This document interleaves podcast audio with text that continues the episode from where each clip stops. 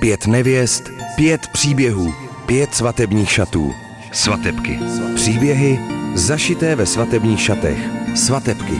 Podcastová série Rádia Wave. Pamatujete si, jaké to bylo, když vám rodiče vybírali oblečení? Dovedete si představit, že by vám do toho ještě dnes někdo mluvil? A navíc, kdyby šlo o šaty na velmi speciální příležitost? V sérii Svatebky sledujeme vznik pěti svatebních šatů. Svátečního oděvu, na který má snad každý nějaký názor. A do kterého nevěstám vždycky zkusí někdo mluvit. Pro koho se našich pět hrdinek obléká? Pro sebe? Pro partnera? Pro rodinu? Kdo chce jejich šaty ovlivnit a komu skutečně naslouchají? Vítejte u čtvrtého dílu Svatebek, který je o tom, kdo tahá za nitky svatebních šatů. Jo, budou krásné a ty budeš stát 30 minut. Takhle, ano.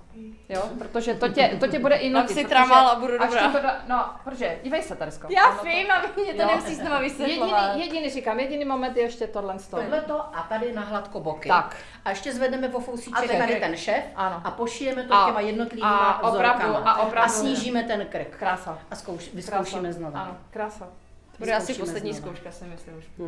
A budou fakt jako... Je to potřeba. Abyste se dobře cítila. Aby Tak, I přesně. maminka byla spokojená, aby byli všichni Přesně, spokojení. přesně. Když už jsi teda vybrala takový model, teda já, tě musím, já teda musím říct, já vám to řeknu tak, já úplně jsem v, š- eh, v dě, ne v děsu, jako jsem v šoku, cože si to vybrala za model.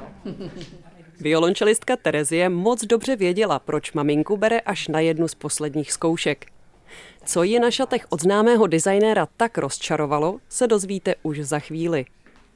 Nejdřív ale zamíříme do brněnského ateliéru, kde se hraje trochu jiná a klidnější hra bez rodičů. Designérka Anna zkouší přemluvit skautku Zuzanu ke svatební kytici. Nechcete? Jako No, nechcete? jako, jako, by říkala, jsem, mít, ale- říkala jsem si, že to jako je věc, která by šla docela snadno odříznout, ale poslední dobou jako spíš tomu tíhnu, že si asi jako nějakou to je krásná věc v dnešní době, no. jako když to prostě fakt někdo umí, tak je to prostě šperk sam No. o sobě, jo? že nemusíš jako mít nic, nic víc a je to jako fakt pěkný. Já bych se o to nechtěla, jako, no, jakože ne, ale i, jako i, to záleží na tobě. Jako. já si myslím, že, že nakonec ty, k té kytce asi dojdu, protože mám pocit, že když to děláme trošku jako netradičně, tak to i pro ty lidi, pro ty hosty bude jako trochu výzva to pobrat a přes takovýhle možná drobný jako standardní Jo, věci, jo. jako že tam třeba mít kitku, to pro ně bude jako trošku srozumitelnější. než- A bude to pro tebe jednodušší, že Tak. budeš vidět, co s rukama. Co s rukama, Jako no, fakt, no. protože ono, jak člověk nervózní u toho, jak všichni na tebe koukají a to, a teď bys prostě, hm, Takže No. i v tom je to dobrý, že máš tu kytku takový jako záchranný nějaký. Myslím Ale si, že asi, že to prostě, že půjdu do Ještě kytky. to no. zvládneš. Proč bylo Zuzanu potřeba ke kytici přesvědčit? Protože si původně se snoubencem Alešem řekli, že kytku možná vynechají. Podobně jako řadu dalších svatebních tradic, které jim nedávají smysl. Poslechněte si Alešovi historicky podložené argumenty proti kytici. Proč má nevěsta kytici? Eh, tak pravděpodobně proto, aby to překrylo tělesné pachy v době, kdy se ještě lidi tak nemili, tak, tak měli kytici.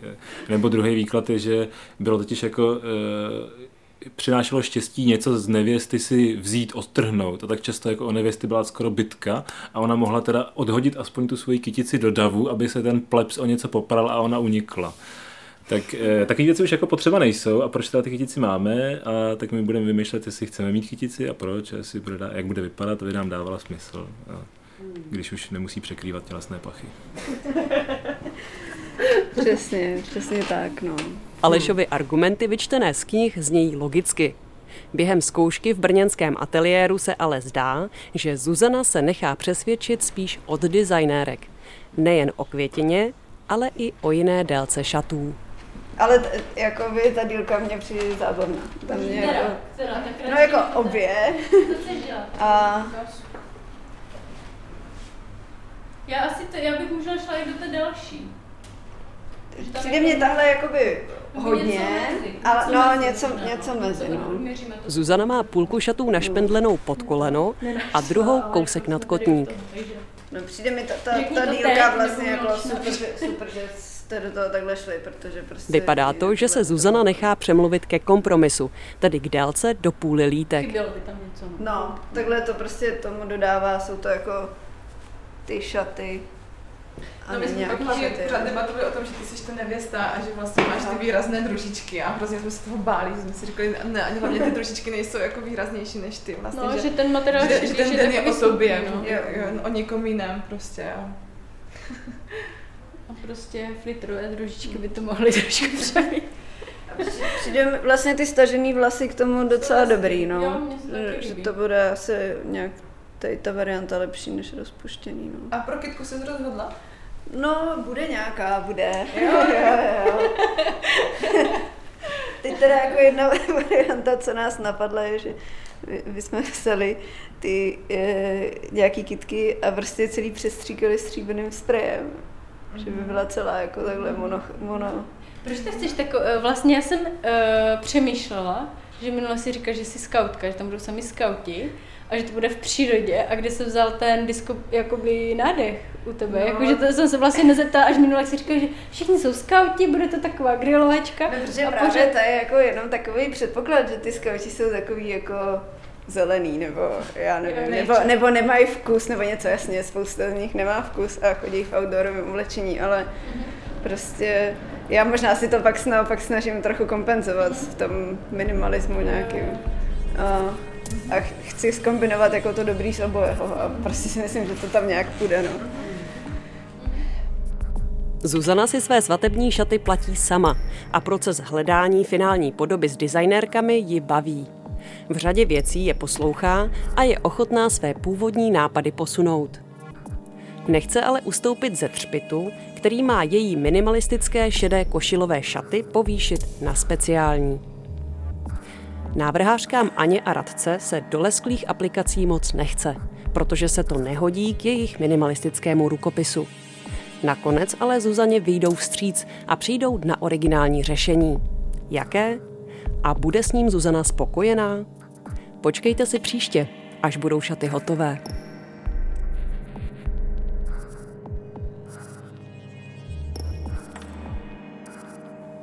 Šaty nejmladší nevěsty svatebek Martiny platí její maminka.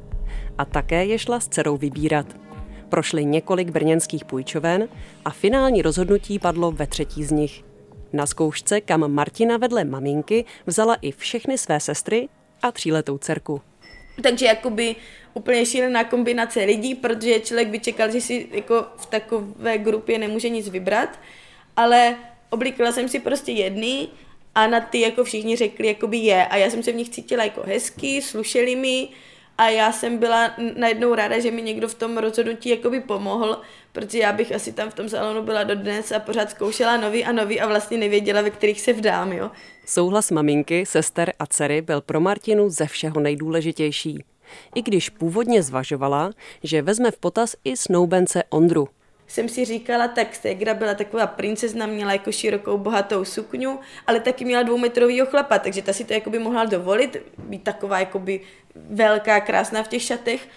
No a já jakoby zase jsem si říkala, ale nechci být úplně stejná, eh, ten můj Ondra je zase menší, tak prostě nechci být jako větší a širší než on, že jo, tak půjdu do něčeho užšího. Jenže já, když jsem si zkoušela ty úzký, tak prostě to bylo absolutně jakoby nelichotivý té mojí malé sportovní postavě a, a ještě k tomu jsem potom si dala tu širokou sukni na sebe a to teda se nedalo bohužel srovnat s tím pocitem v té uší sukni. Takže to asi bylo takové, co ve mně, eh, ve mně jakoby se zlomilo, že jsem si řekla, kašlu na to, jak jsem si to představovala, prostě tady v těchto letech se cítím jako nevěsta a o tom by to asi mělo být, no. Důležitou roli ve výběru šatů sehrálo u Martiny i očekávání širší rodiny a fakt, že půjde o tradiční katolickou svatbu v kostele.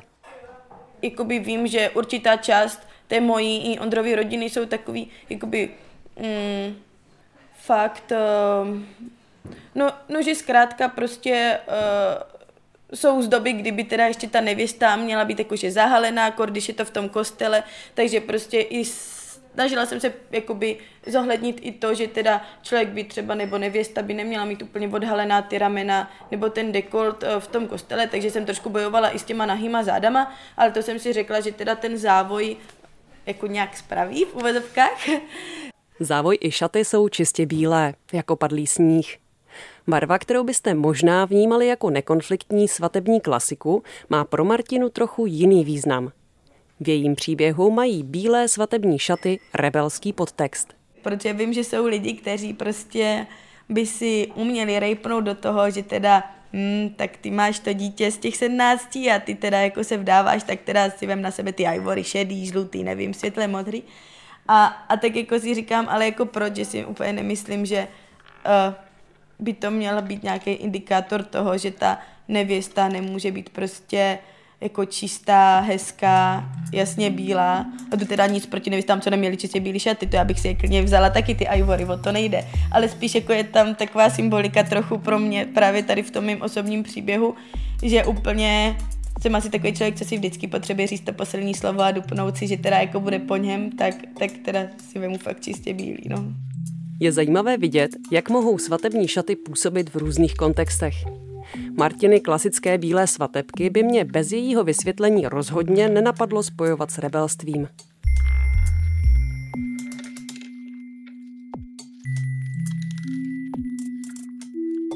Nezávislost a provokaci má v krvi i violončelistka Terezie. Její šaty jsou celé průsvitné, blištivé a krajkové. Za odvážné by je na první pohled označil snad každý. Terezina maminka, která od dcery očekávala střídmý, elegantní minimalismus, na šatech nenechala nic suchou. Tak, co si to myslíš? Stůj, stůj rovně. Chvíli stojím rovně. Stůj úplně rovně. Eh, Poslouchej mě, ty jsi Ne, zbo... má, jako, zkus jenom uvažovat, jaké to je pro mě jako... Ne, Teresko, oni budou, Neposlouchat. počkej, budou. Budou krásné, nebreč, jsou krásné. Ty jsi bohužel pro se vybrala to nejméně šťastné, co je pro sebe, vystřih a, a korze. Mí jakékoliv Bude to- šaty pro mě nejsou Teresko, prostě dobré, že je to bílá a budou- nemám budou, na to... budou, budou krásné. budou Terezie krásné. tušila, že Oni šaty nebudou podle maminčiných představ. trošičku Možná ale v duchu doufala, že naživo změní názor. K tomu ale rozhodně nedošlo. Musí to být opravdu prostě, setkali se tři věci, které by de facto neměly být. Jo? Prostě nemá šťastný model, nemá do toho figuru a ještě, ještě materiál tohle. Vy bude to nádherné, až se to úplně do... Musíme to vychytat. Až se to vychytá, tak to bude prostě jak na princeznu. Jo? Jenom je to o tom, že prostě teď se to musí Doladit. jo? Ještě doladit. doladit. Tak, tak, doladit. tak, tak, tak. Jo? Místo autora modelu, designéra Jiřího, pomáhá se zkouškou Terezíných šatů zkušená Krejčová a ukazuje se, že to je skvělý strategický tah. A ještě jsi vybrala k tomu vystřih vzadu. Ještě Ano. děuru, no to je jako... No, promiň, no. Že, že, že paní Švadlenko, že nemusí to být... Je to oříšek, já to řeknu takhle, Ano. je to oříšek. A kdo to, I pro vy... Švadlenu je to to vymyslel, tenhle model? No, tak to mě mohlo napadnout teda.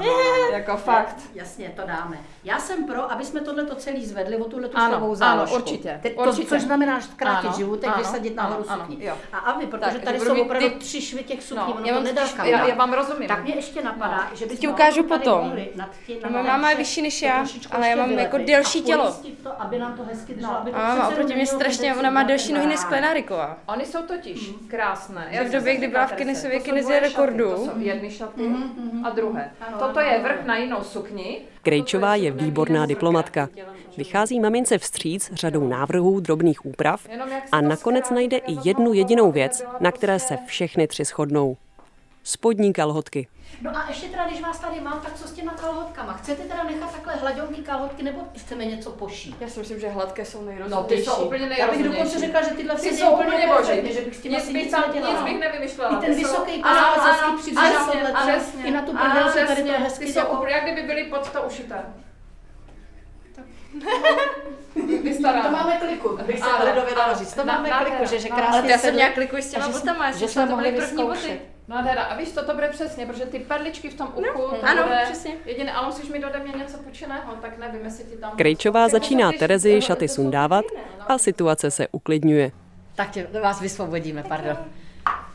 Krásná, krásná, to je fakt krásná, až to... Oni jsou hrozně pohádkoví. Ano, já chápu, že chceš být princezna, já ti tohle, rozumím. Já jsem teda za princeznu nebyla Já na vím svatbě.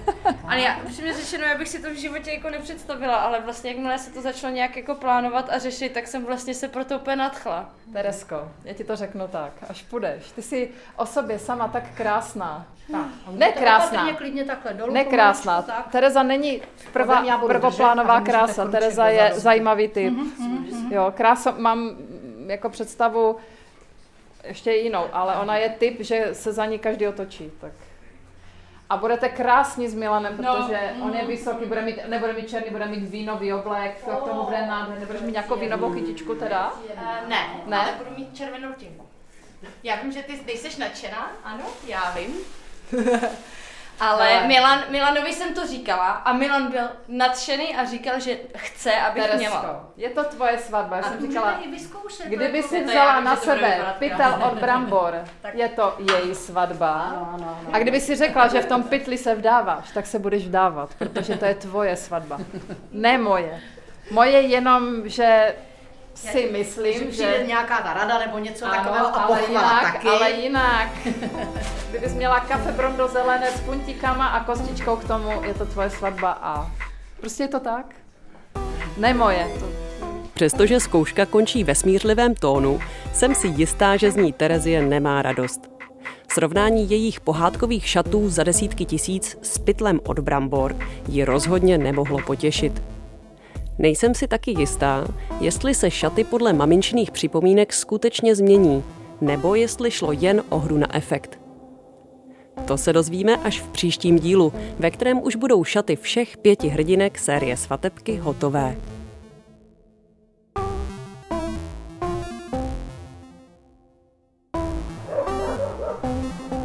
Maminka hraje důležitou roli i v havířovském příběhu. Fotografce a bývalé modelce Báře pomáhá s výběrem i s nákupem. Šatečky pro Bářinu dcerku se ale mamince nepovedlo pořídit přesně podle instrukcí. Jsou bílé. Co? Mm, Já jsem se snažila, aby byly krémové. To je vidět, jak každý vidí barvy jinak. Jo, tak má takové dost, dost podobné jak já, jenom tu sukni. Tady má vlastně taky takovou krajku nahoru ke krku, krátký rukav a sukni má jakože víc, jak mají ty děti, takové ty tylovky, jak jsou ty sukně podobné.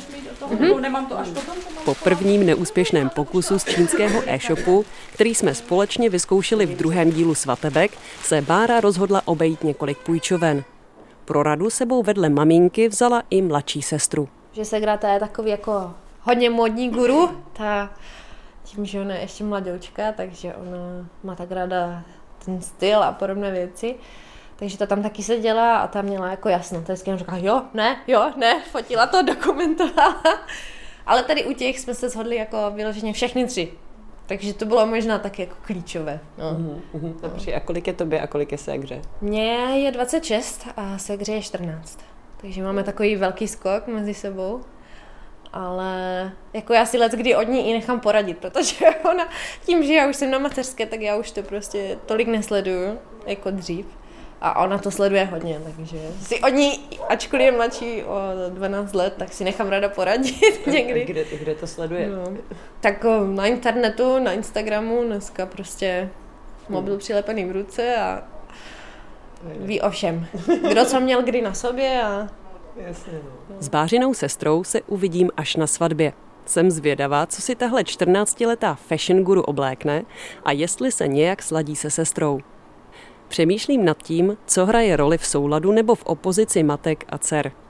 Jak je možné, že se Bára s maminkou na šatech tak hladce shodnou? Napadá mě zeptat se na maminčiny svatební šaty. Mamko, jaké jsi měla šaty? Já, já jsem měla vlastně něco podobného, jak si vykládala, jsem měla dlouho tady jako krajka taky, měla jsem eh, dlouhý rukáv a holá záda. No, to Jo, vidíš. holá záda a vlastně hladkou sukni. tak máte Úplně to samé. Jo, ale já jsem jí do toho nekecala. Prostě do toho výběr. Fakt, jako si vybírala Asi sama. se mi líbila Asi a tak mi to nějak zůstalo v hlavě a třeba No. jsem to tak chtěla taky. Ale jako takhle vidíš. A měla jsem, eh, neměla jsem kruh, protože... Tohle je překvapení pro mě i pro Báru, která si svatbu rodičů pamatuje jen mlhavě. Byla tehdy ještě malá holčička. Dívala se na maminku ve svatebních šatech vysoko vzhůru, podobně jako se na ní za pár týdnů bude dívat její dcera, která bude navíc oblečená ve velmi podobné dětské variantě šatů. Říkám si, jestli se jednou rozhodne vdát a jaké svatebky si asi vybere. Od jakého věku se v lidské hlavě začínají tvořit představy o kráse a o módě? Bude dcera pokračovat v linii babičky a maminky, anebo se vymezí?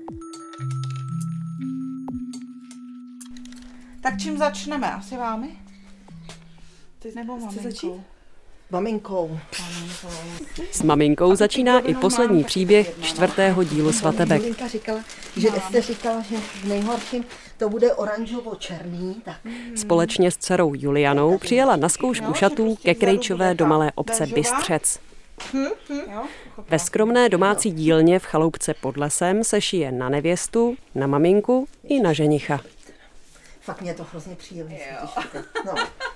To mám radost. Takovou dálku jedete ještě, abych vás zklamala. A tak ono z toho Hradce zase, jak když říkala Julka, to není daleko. Z Hradce pak už je všechno blízko. Maminka i dcera zkouší a atmosféra je uvolněná. Navzájem si do svých šatů nemluví, přestože mají evidentně velmi rozdílný vkus. Maminka bude mít na svatbu barevně výrazné modely. Jeden tigrovo-béžový a druhý červeno-černý, který jde k červeně obarveným vlasům. Juliana si nechává šít tři modely a ve všech jde spíš cestou minimalismu a klasiky. Bacha na ty vlasy. Se teď necháváme růst do té svatby, viď? No. Vy jste přišla ke kadeřnici, kde má ten vlas. Julka včera byla u kadeří. Byla včera na barvě, no. Na barvě. Vy jste řekla, ale byla jsem už vadle. Stříhali jsme výstřih. Super, no, tak je to. No, krásný, Linko. Co? Mm-hmm. Paráda, ne? Jo. K tomu taky bílý boty, červený boty. Černý bych tak moc nedávala. Krejčová modely stříhá a špendlí přímo na těle a s klidem a dobrou náladou drží situaci pevně v rukou. Bude hezký. Bodky, ale i tak tady ta barva je jako správná volba pro vás. I když vy tu barvu už tady nikde ničím Mm. a jenom si vezmete doplňky, tak úplně pecka. Jo, že fakt tu barvu vy nemusíte na sobě nějak Přesně ví, jaký materiál a barvu zvolit, aby podpořila vzhled svých zákaznic. Děkuju. Z tebe jsem zešla, víš? No, jsem vyšel, to tě chválím. Tak super. Tak, je, tak to můžete sundat. Tak a teď třetí kousek. Juliana je okouzlená technickou zdatností a jistotou, se kterou Krejčová v sekundě řeší všechny její připomínky a pochybnosti. Jo, myslím si, že ty sklady jsem vychytala Mhm. dobře. Co myslíte? Mhm. Že jsem je dala jenom jakoby prostředkem a do boku už ne. Zdá se, že tohle byla trefa do černého. Během zkoušky vidím, jak se Juliana šťastně usmívá. Ježiš, hlavně jste to vymyslela s tou krajkou, to je super. Že je krásná ta Mm. krajka. Já jsem si furt říkala, jak ty krajkové věci nemám ráda, ale fakt to vypadá dobře. Naprostou No spokojenost mi Juliana potvrzuje i po zkoušce. V autě, kterým všechny společně pojedeme zpět do skoro 200 kilometrů vzdálené Prahy. Ne, je to, je to, je to skvělý. A zároveň a, a, prostě ta paní má úžasnou energii a v tom oblečení to jako je. A je fakt jako, že mám pocit, že mě jako umí udělat šmrcovní. Že to má, jo, člověk si řekne blbý tričko s tři čtvrtečním rukávem prostě, ale jako, že to umí udělat, že to takhle sedne. Takže je to fakt jako, že to sedne, no. Doufám, že bude Juliana spokojená i ve chvíli, kdy uvidí svoje troje svatební šaty hotové. Očekávané finále několika měsíčních příprav, plánů a zkoušek se už všem hrdinkám svatebek kvapem blíží. I já začínám být nervózní, že je těch pět svateb na spadnutí. V příštím dílu svatebek nás čeká poslední rande před svatbou. Dozvíme se, jak reálně dopadnou šaty snů jestli se stihnou došít a upravit podle představ a jestli budou všechny nevěsty spokojené. Přihlašte se k odběru podcastové série Svatebky, ať vám neuteče žádný z osmi dílů. Na webu wave.cz lomeno svatebky najdete první čtyři epizody, profily nevěst, fotky a videa z natáčení a další doprovodné rozhovory a reportáže. Sledovat nás můžete také na Instagramu. Až se uslyšíme příště, šaty už budou hotové. Buďte u toho se mnou. Veronika Rupert. Pět nevěst, pět příběhů, pět svatebních šatů. Svatebky. Příběhy zašité ve svatebních šatech. Odebírejte podcastovou sérii Rádia Wave Svatebky a sledujte web wave.cz lomeno svatebky.